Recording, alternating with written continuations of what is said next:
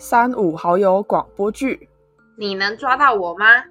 我是警官阿 Sir，我是小说家密室罪。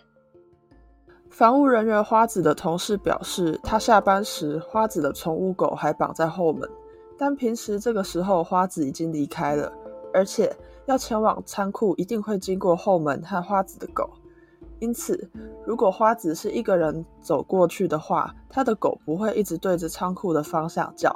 一定是另有他人带着花子一起去仓库。凶手带着已经死亡的花子走经过后门，但他无视了那只狗。仔细一看走廊监视器画面，花子进入五零七号房时走路的方式和出来时不太一样，而且出来后一直刻意避开镜头。也就是说，凶手是在花子进入房间后杀害他，再伪装成他的样子走出房间。仓库里留下的遗书只是个幌子。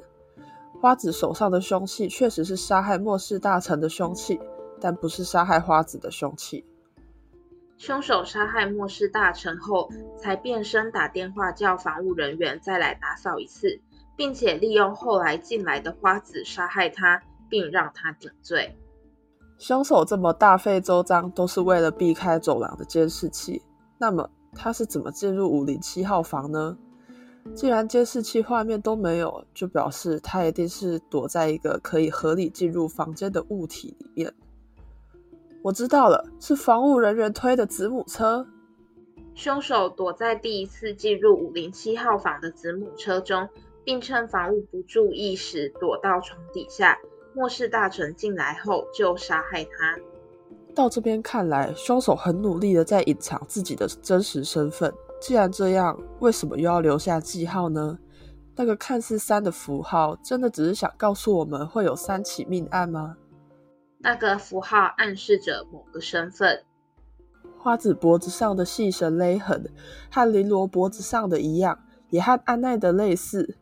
凶手的手法都相同啊，果真是同一个人做的。除恶的同时，些微的牺牲是不可避免的。我得到新的监视器画面了，是舞台剧剧场里面的画面。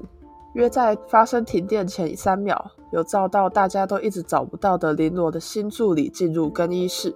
剧场那边表示，由于太过临时，并不清楚新助理的真实身份，但确认她是女性，小名为米米。新助理进入更衣室后的画面，因为停电就没有了。但是电源恢复后，工作人员发现尸体时，更衣室里并无其他人。这个新助理米米就是前一起命案的凶手。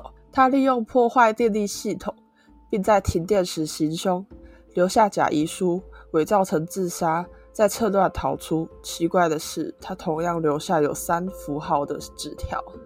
符号的真正含义，有人能看出来吗？嗯，等等，我看到了。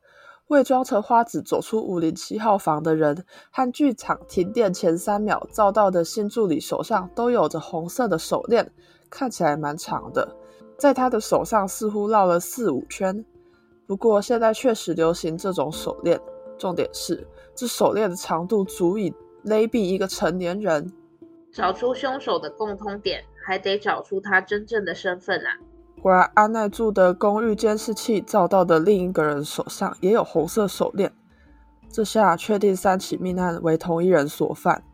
这个凶手和安奈认识，但无法得知安奈的交友状况。